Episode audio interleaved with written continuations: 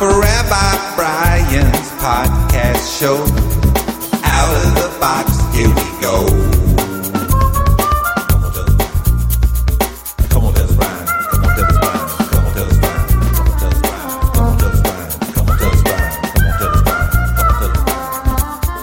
Hey, I'm Rabbi Brian. Glad you're listening to this podcast.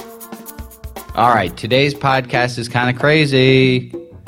What I'm going to tell you is tantamount to telling you something insane like the reason that there's wind is because the leaves are moving. Huh? What?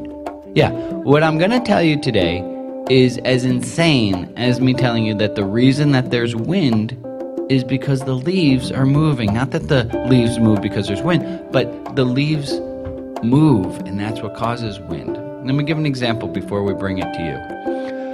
I often tell wedding couples they're anxious about a lot of things. I say to them, maybe, just maybe, all those things you have to worry about. You know, what dress Aunt Gladys is going to wear, who to sit at the table with Jimmy and John, and maybe all those details. Maybe all those things that you're worrying about. Maybe all those things are there so that you don't have to worry about what you're actually doing. Not that you're not excited to marry your love, but maybe, just maybe, all of those things that you're stressed about are there so that you don't have to really think about the fact that you're changing your very person. You're changing who you are. You're changing the definition of you. Maybe all those things are there so that you can be anxious about them, so you don't have to worry and think about the fact that you're going to lose your loved one. And one of the two of you, most probably, is going to have to watch the other one die. Maybe all those things are there as a gift, so you have something sensible to be anxious about. Moving this along to you. Maybe your to do list, all those things that you have in front of you to do today, this week, this month, this year, maybe all those things are a blessing. Maybe they're your friend.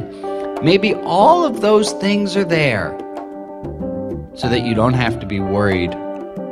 You don't have to really think about the things that are really stressing you out. Maybe all those things are there to worry about so you don't have to worry about the fragility of life and the fact that all of us will lose everything that we love. Maybe. In keeping with this theme, let me give you a spiritual religious exercise. Maybe when you look at your to do list, you don't say, These are the things I have to do. Maybe you say instead, These are the things I get to do. So, spiritual religious homework, instead of saying, I have to floss my teeth, say, I get to floss my teeth and see how that changes things. With love, Rabbi Brian.